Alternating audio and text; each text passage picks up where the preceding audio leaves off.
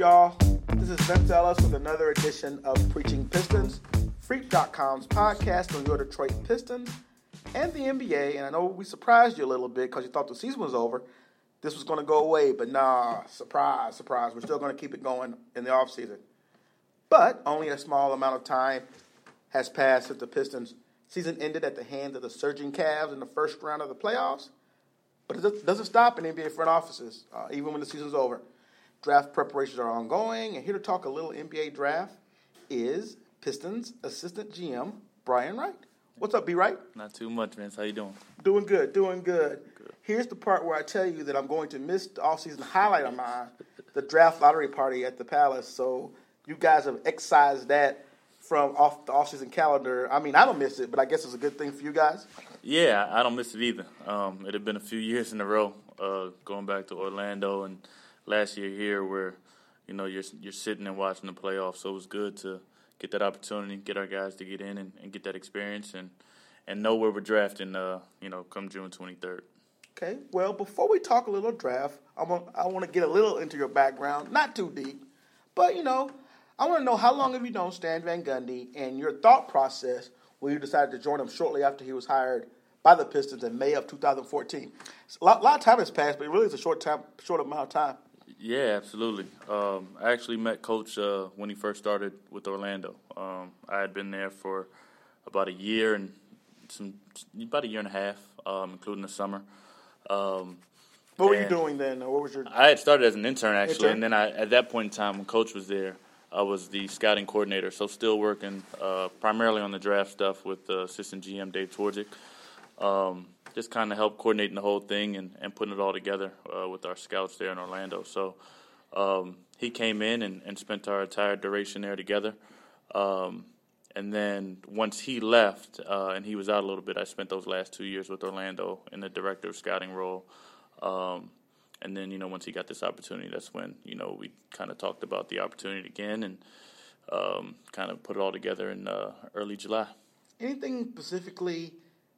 Obviously, you have to ask Stan about that, but is there anything about how you handled yourself or the way you did things that you thought was a natural fit or a natural attraction for Stan when he approached you about joining his uh, organization? Yeah, I, am not sure. I think you know that's probably a question that you know he could answer a little bit more than me. But I, I know I took a lot from watching him. Um, and in life, that that's kind of how it goes. I think um, you know when you're in your job, you just have to work hard and put your head down, and you never know when other people may be noticing or watching. So um, you do the best that you can, and then you know you let the chips fall where they may. But I know I took a lot from how he prepared, how he went about uh, his day to day dealings with his staff and his players. And I think from everybody that you work with, regardless if you're working directly with them on a day to day basis or if they're in another part of the organization, there's a chance to to gain something from what they do. Um, and how they do things. So I know I, I, was able to take a lot from him. Well, look at it this way: um, the Pistons at the time, before he got here, kind of known as a, I'll say it, I was here for those times, dysfunctional. Um, you know, coaches in and out of here. There was a question mark whether Stan, a guy who never really had personnel duties before. I guess some personnel duties. I guess he he knew about trades and stuff that was going down. I mean, I guess he'd always give his opinion on those. Or, but that being said, there was a question mark about him being able to juggle both. But I guess sound like you're saying that in your time under with him as a coach, you had no doubt that he'd be able to juggle both roles, and you thought it was a good opportunity for you. Absolutely, and I, I think for all coaches, I think sometimes we look at it as it's completely different players. I think they, they scout them, they watch them, they you know they do all their preparation to play every game, so they have a, a great understanding of the personnel throughout the league. Um, I think you know what just goes into it is how do you manage the day to day of evaluating that, but they always have personnel experience, and I know that uh, he and Otis were very close. They talked all the time about trades and free agency, and I think they did those things hand in hand. So him walking into that role and, and being the final decision maker, there you know there was no doubt that he you know could do that, and obviously understood the league and and personnel. So you know there was no you know no doubt in my mind that he was able to walk right in and do that at a high level. Sure, sure, sure. To your point, if you, if if there were bits of doubt uh, whether it happened, you might not have taken the job. So you, you, had to be fully comfortable with the situation. Yeah, you know, I, I think uh, when you take jobs, regardless of the role or you know the title, I, I think what's most important is the people. Um, and, and the type of people they are and the type of environment that they're looking to create. And I think if those things are aligned, I think the job itself becomes easy. Um, not that the task is easy, but going to work every day and putting the time in becomes easy. And so for me, that was the easy part of deciding on the job because you know you knew the type of person that you were walking, um, you know, into a relationship with from a working perspective, and you know I felt really comfortable with that. Sure, sure, sure. Well, before we look at this year's draft, let's take a look back. Quick look at your first really true draft of the organization. Um, toward the end of the season, Stan said Stanley Johnson and Darrun Hilliard were exactly as advertised, in a good way, mm-hmm. uh, when drafted. Uh, I, I took that as a very, uh, very high compliment to you, and your scouts, and the whole college, collegiate scouting department. What goes through your mind when you hear that? Basically, that you didn't oversell them. Basically, you told them what they were. You, they had a complete understanding of their strengths and weaknesses by the time they got got when you actually had them. Yeah, I, I think uh, it goes back to the process. Um, and, you know, obviously we have a lot of great people, and those people put a lot of time and effort into it. But I think, um, you know, over the years and being with some other great front offices and great people, I think you learn to have a process in, in which of doing things. And um, your process will in turn dictate the outcome a lot of times. And I think what we did was we had a process. And so throughout the you know, the season, and as we got to this point where we're continuing to evaluate and, and continue to research, I think the information that we gave Stan and hopefully the thoroughness that in which we did it, um, he had a clear picture of what he was getting in terms of strengths and weaknesses and in terms of the person. And you're going to have ups and downs and struggles with everybody throughout, you know, the course of their careers, just like we have struggles, you know, in our day to day lives. But I think the information that you gather along the way helps you manage how to deal with that and how to maybe see some things coming and, and how to you know how to manage that whole thing. And I think you know from that standpoint, I think we were uh, we were pretty prepared, and I think it kind of helped Stan throughout the season of kind of knowing what these guys uh, need, knowing where they are, knowing what they can do, what they can't do, and and how they'll grow over the next few years. Well, um, especially with Darrun, you know, you look back, you know, he wasn't even on some teams' draft boards. Mm-hmm. You guys had him like a late first round grade. So I guess tell us a little about that process. I've talked to you at length about the scouting process mm-hmm. of Stanley, but tell us a little bit about the insight into how you guys were able to figure out that basically down here it looks like a skilled player. Once you get some physical aspects of it down, mm-hmm. looks like he'll be a productive player for years in this in this league. Yeah, you know, it starts with uh, evaluating the person, and so as we evaluated Darrun, there were certain attributes that stood out. Um, as things that we've identified as players that could be successful here. Um, and you know the great thing about it is that everybody that's successful here or successful somebody somewhere else may not be su- successful here. So I think identifying those things early and um, what those things are kind of help give us some guidance into you know how you would actually rank a guy versus just saying this guy's talent versus this guy's talent. And I and I think. Um, you know, development timelines and all that, you know, comes into play when you're talking about Darrun or whoever you're talking about. Um, but but I think he has certain qualities and attributes away from basketball that kind of were in, in line with what we've outlined um, and what we want to be about. And then as you evaluated the basketball piece, there were a lot of things that he did well that complemented some of the other players on our roster. And then when you break down the physical aspect of it and, and how he could develop, you could see that there was considerable growth left, even though he was 22 and a senior. Um, and then he may, you know, fit really well into kind of what we do on both ends of the floor. So basically, you're saying is uh, there's the talent evaluation part of it, but also it seems as if talent is big, but fit is almost almost as important? Yeah, I mean, a lot of times that will define success. I think you you can look at free agency every year and, and see guys change teams and they'll go from one situation where they were successful and they'll get to another situation where they may not have as much you know individual or team success and you kind of look back at that and try to figure out what exactly happened what didn't work and a lot of times players don't get worse you know in some situations they do but a lot of times it's how they fit and so really trying to understand your situation, understand your personnel, and understand how a player may fit into that and what they bring to accent the other guys and accent your organization as a whole. I think is kind of how we kind of view it. Sure, sure, sure.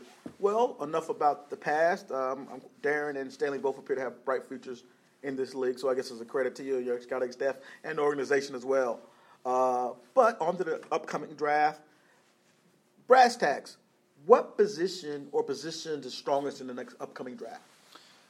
That's a good question. Um, I, think that's still being determined. Um, I, I think there's there's obviously quality players throughout each position. Um, and I think each team looks at that a little differently based on what your roster looks like. Um, you, it may be a deep point guard draft, and if you're not looking for a point guard, you may view the draft a little differently than the team does that views a point guard or a center or a power forward or whatever the case may be. Um, I think this draft is interesting because of the you know the rule change and you know how many you know early entries actually stay in the Basically, draft. Basically, uh, the time where people have to just let people know yeah. specifically whether they're going to stay in the draft got moved back yeah. to May 20, 25th. 25th, yes. And typically, it used to be like the first week of May around. Was, yeah, it was, oh. it was it was a lot earlier time yes. period the last yes. few years, and so um, I think you have more people going through the process now, and I, you know for us to really evaluate the strength of a position or strength of a draft, you really have to know who's actually going to be in the draft. And I think right now we have a lot of people going through the process that may be staying in, may not. Um, but we're you know we're still trying to evaluate what the total picture of the draft will look like over the next few weeks. Did you prefer it that way? I know I've talked to some people who said they kind of you know, liked it better, maybe the way it was. This because you gotta basically evaluate more people. Is yeah. that part? Is that your experience so far? You know, the first time you do anything in life is always going to be unique and more of a challenge. Um, just because you don't really know how to approach it, you, you you have a concept, you have an idea, you you put a process in place, but in year one, there's no time to refine it and make sure you're doing it, you know, the best way possible. So I think we're all going through it for the first time.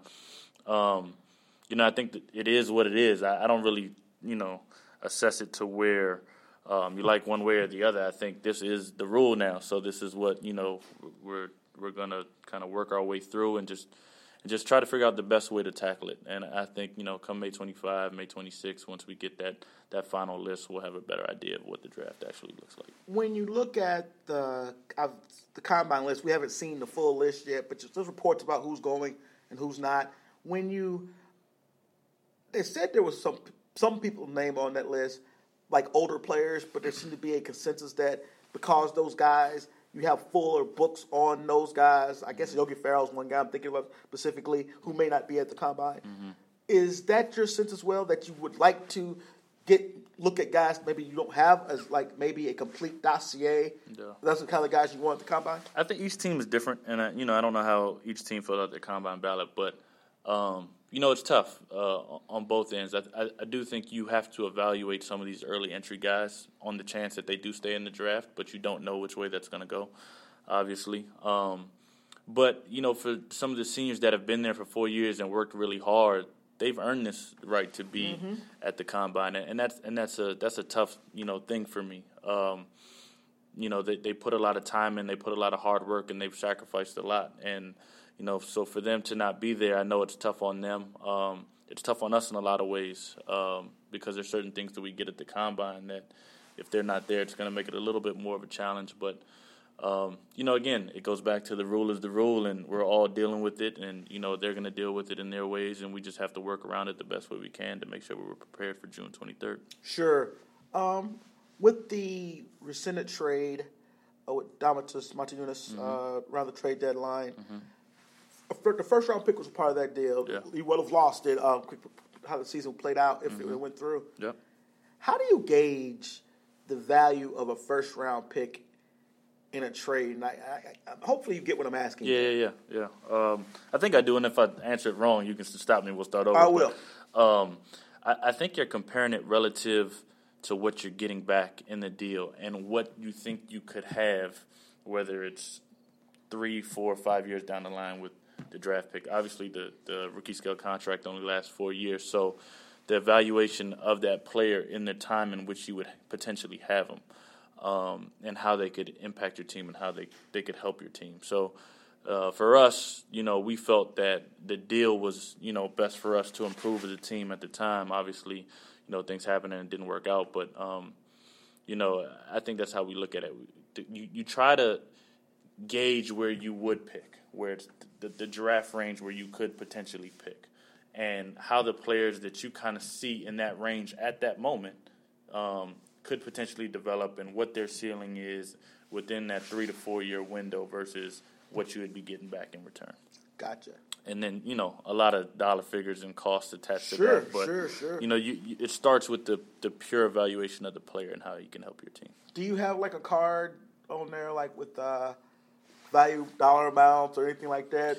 But like, I guess I'm thinking about the Jimmy Johnson thing, like the rules where he would trade picks based on his value and stuff. You have the same similar situation. Yeah, we we have something that kind of maps out, um, you know, projected value or expected value from previous years, and then even things in terms of like costs as you factor, you know, second round picks and and what you know the average cost should be versus the average production. You know, we have you know some of that type of stuff that helps you, but each situation is individual. So you do Um, go it by play by player. yeah, you can't make any decision that's just based on, you know, past or, you know, you know whatever that is that you have outlined to kind of help you identify uh, steps along the way. I think you have to look at it case by case and player by player. Sure, sometimes the decision might be easy if it's like a wildly outside those numbers. But if it's close, if it's a little bit outside, you might go ahead and make the call to go ahead and do the deal. Absolutely, and and you know each draft is different, so you know you can you can build all those things, but you know what may be um, you know 18 in last year's draft may be different than 18 in, in this year's draft. So